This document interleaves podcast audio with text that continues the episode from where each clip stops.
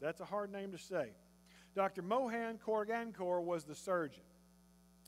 Dr. Kwok Wee Chan was assisting as the anesthesiologist. The date was October uh, 24th of 1991 in Boston, Massachusetts, at, at a hospital. They were performing a surgery, routine surgery, on an elderly lady. The nurses were scattered around in the operating room. The uh, anesthesiologist, Dr. Chan, had administered his stuff, and, and the, the, the lady was sleeping peacefully, blissfully unaware of everything that was going on. Uh, the doctor, Dr. Mohan, was uh, so uh, skilled. This was a routine thing for him. He had years of experience, and he was, he was ready to uh, begin the procedure. Now, nobody knows what exactly happened. But there were words exchanged between Dr. Mohan and Dr. Chan.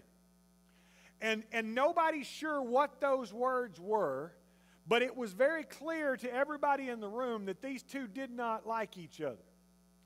At some point during the surgery, Dr. Chan uttered a profanity in the, in the direction of the surgeon who offhandedly flipped a cotton swab back at the anesthesiologist.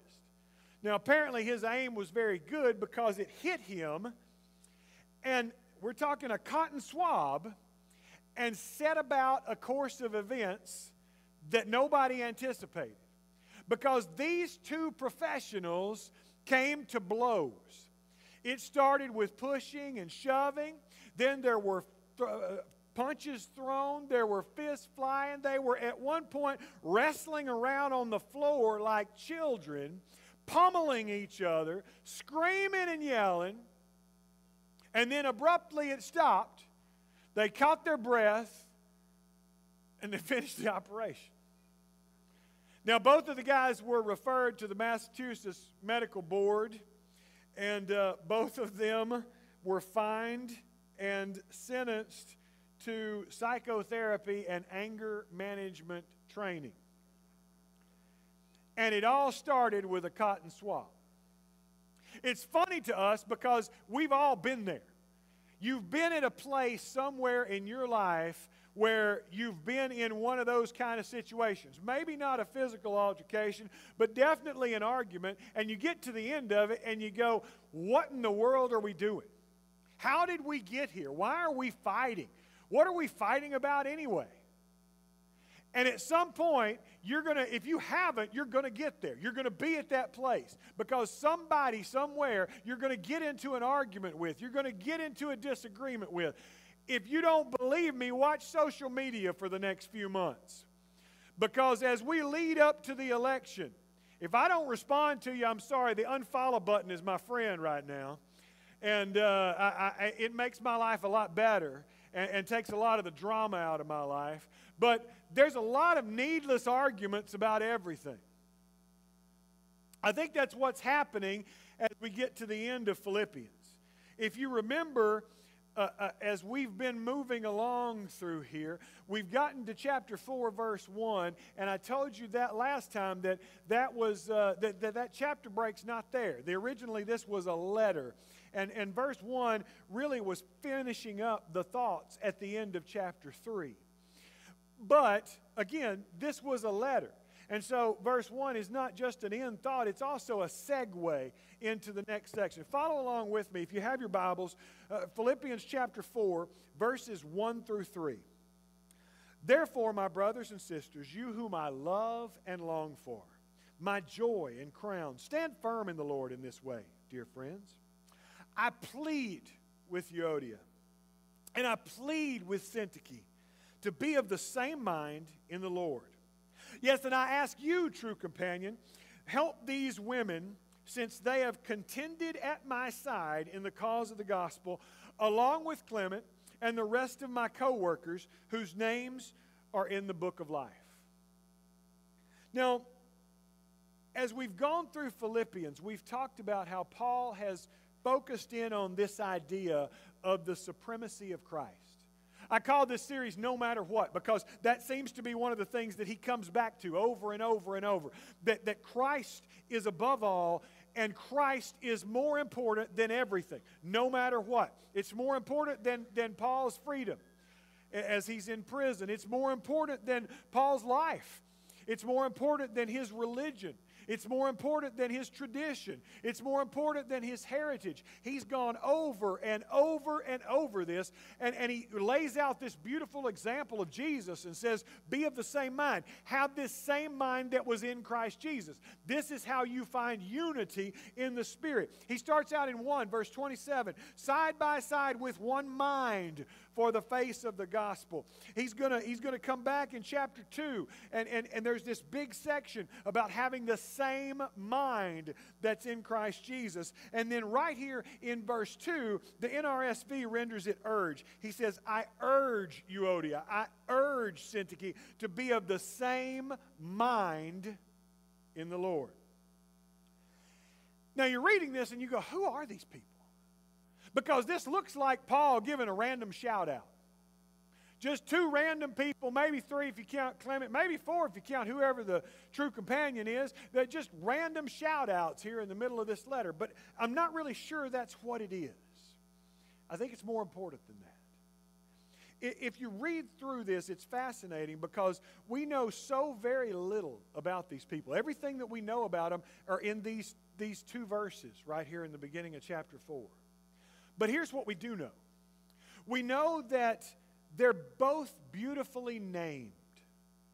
Euodia means prosperous or successful. Syntyche means fortunate or lucky. You would expect that these two women with such lovely names would be living lovely lives. And from everything that we can see, if you look at the way Paul talks about them, they are. They are living lovely lives, except in whatever this disagreement is that they're struggling with right now. We also know where they came from. We know they're Macedonians. We know that they are Greeks who converted, and, and so as they have converted, um, we know that that's their heritage. Now, this is totally supposition on my part, but if you remember, and when we talked about in Acts, when Paul comes to Philippi, he first encounters a group of ladies who are worshiping by the river. I don't know if Euodia and Syntyche may have been one of those ladies. I, I can't prove that. That's just Jeff's supposition, and that and four bucks will get you a cup of coffee. But if, if, if that's the case, these women have been there from the beginning. We know that they are considered leaders in the church. Now, here's what I mean by that. Paul refers to them in terms that he only uses for people of equal stature in the gospel. He only uses these words of Barnabas, Silas, Priscilla and Aquila, Timothy, and Titus. Never in any of his writings does he refer to regular church members with the same words that he uses to describe Euodia and Syntyche. Paul counts Euodia and Syntyche as, as equals with him on, on this level of leadership. They are worthy, he says, of the same support that he's received. He highlights their status on purpose. He, he associates them with Clement and with himself and with all of those who had been co workers, who had been co laborers, who had worked alongside. He's not seeing them as subordinates here. He's not looking at them as, as junior apostles or in any way not as good as anybody else. He uses this term to address equals and not subordinates. Second, he says, he, he, he says these women are, are sunathlein, that's the Greek word. Soon means together or alongside, and athlein is where we get our word athlete, okay? So, way back in the Latin Vulgate, when, when it, the Roman Catholic Church was first translating everything, that word got rendered laborers, co laborers. That's not a good translation. It, it actually means teammates, athletes alongside. Now, there's an important reason for that. And, and if you, you think about it, it's startling that he would use this word because women were not allowed to be athletes. Only men competed in the Olympic Games, in the, the athletics that Paul has been referencing throughout this letter. He's used that imagery up to this point. And he's keeping that imagery going. He's, he's stretching that metaphor out right here in regard to these ladies. Now, it's striking because men were the only ones who ran in the games, they ran naked. And, and because of an incident where a mom snuck in to watch her sons uh, compete, everybody who watched was naked. Only men were allowed. Makes you want to go to a game, doesn't it? Um, only men were allowed. That's significant because Paul is not a, an accidental apostle.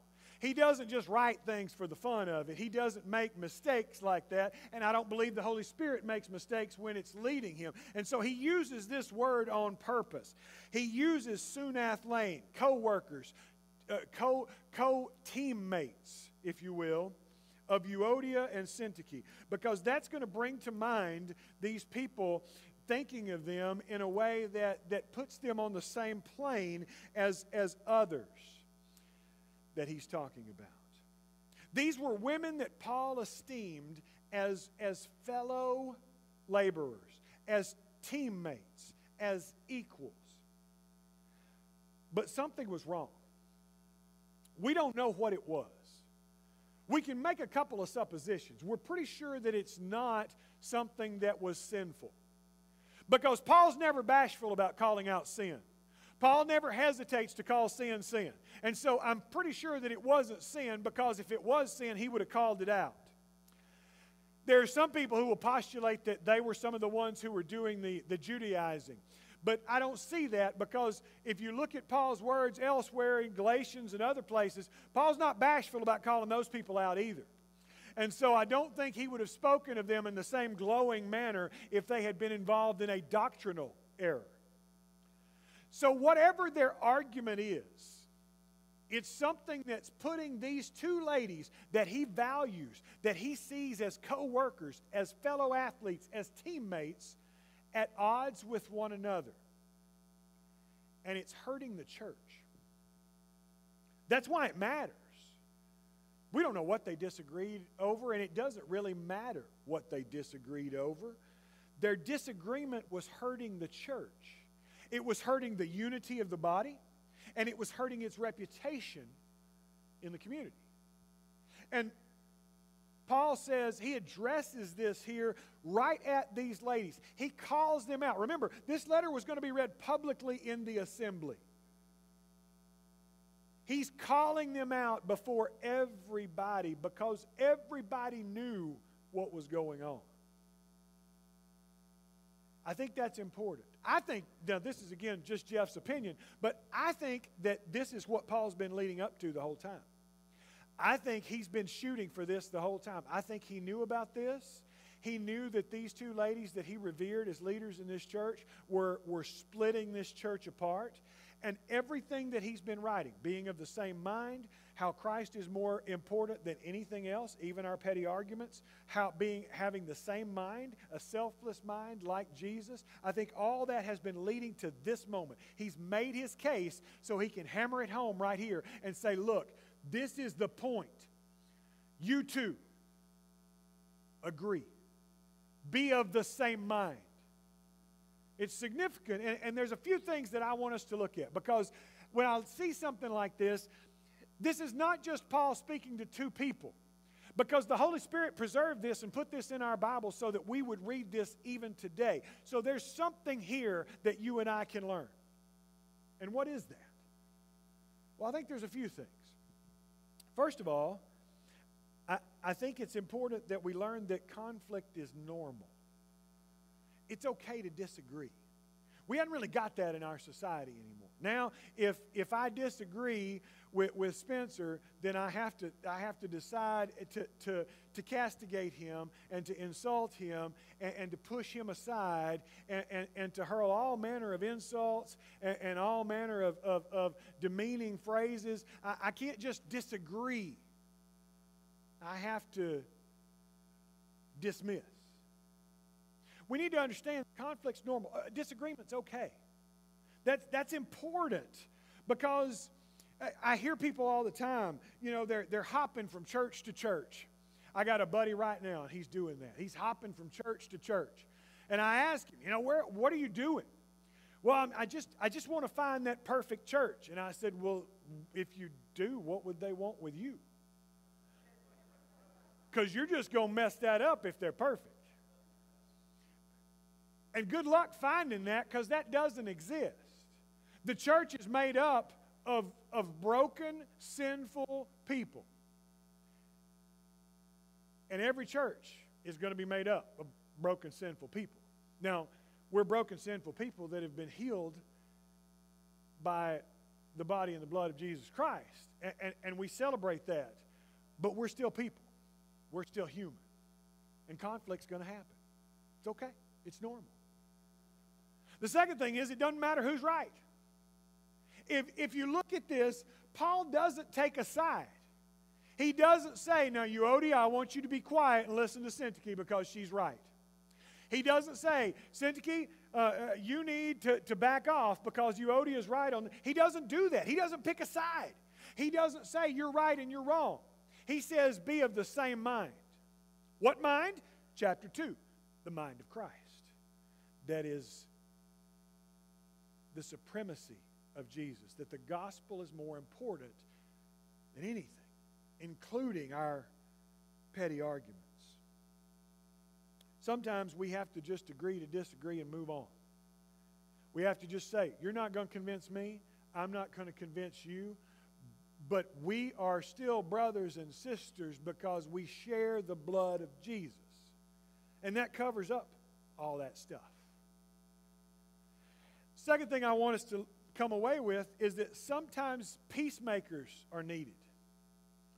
And that's okay. Paul calls on this true companion, literally the, the, the loyal yoke fellow is the actual literal translation. And, and he calls on whoever this individual is, and you can read all kind of commentaries and they'll postulate all kind of theories. Truth is nobody knows. Everybody's just making stuff up. But but he calls on somebody and he says, You need to reach in here and you need to help these two. You need to help them come together. You need to be a peacemaker. And sometimes peacemakers are required. You notice he doesn't address that to Euodia and Syntyche. He doesn't say, hey, you guys need to go find a mediator. He says, mediator, you need to go find these women. A lot of times we say, well, so and so is mad at so and so, but I don't want to get involved in that. I think there's a time when peacemakers are required. Not to come in, take a side, not to come in and say, you sit down, you sit, not any of that but to help them be of the same mind. The mind that says Jesus is more important than whatever nonsense we're arguing about. Finally, this conflict hurts the church. It distracts from the mission. It distracts from what the church is supposed to be doing. Right now, there are churches arguing about all manner of things. We could sit here all day and name all the things the churches are fighting about race, music, worship, masks, uh, meeting, whether to meet, whether to not, all kind of things. And that's what there are arguments going on all over the world. And Satan's loving that. Because we're so busy fighting with each other, we're not taking the battle to him. That's the purpose. The whole reason for the arguments is to get us so busy fighting with each other that we forget that there's an actual enemy that we should be concerned about. It hurts the church. Now, let me say this there's lots of people who've divided over lots of things. You drive through just about any town and you'll see umpteen hundred churches divided for this, matter, this, this reason, that reason, whatever. It is no small thing to dissect the body of Christ. It is no small thing to dismember the body of Christ. I think we forget that. I think we forget that the Bible calls the church the bride of Jesus. Do you want to meet him one day and say that you physically or spiritually or emotionally abused his bride? That's scary. It's a scary place to be. And Paul says when our petty disagreements are hurting the church, there's something more important than whatever it is we're arguing about. This morning, it doesn't matter who's right or who's wrong. It doesn't matter. It's okay to be in conflict, it's okay to disagree, but we have to do that with the mind of Christ. We have to do that in the same mind, Paul says, as Jesus. And there's other places in the Bible where it's going to say that if you come to worship your brother, you got something against your brother, it's going to hinder your worship. It's that important. Doesn't matter who's right or wrong. Doesn't matter. It's time for us to agree that Jesus is more important than everything else. There's a real enemy out there. It's not us. And he's loving the fact that we're so busy fighting with one another that we've forgotten there's a world going to hell. If we can help you this morning, if we can pray over you, this is an opportunity right now where we're going to invite you to do that. If you're not here physically, I encourage you, if you send a Facebook message, you comment on that feed right now, people will start praying for you. There are people who are watching it right now, and I guarantee you they will offer up prayers for you. If you don't want to do that publicly, you send us a private message. You call the church. You, you send us an email. You send us a Facebook message. What, whatever it is that you need to do, but we will go to God in prayer for you. We believe that prayer is the work of the church, and that is very, very important to us. And so, if we can help you in whatever way, if we can be your true companion, your loyal yoke fellow, the peacemaker in your situation, whatever it is that we can do for you, let us help you right now. Come as we stand and sing. Angry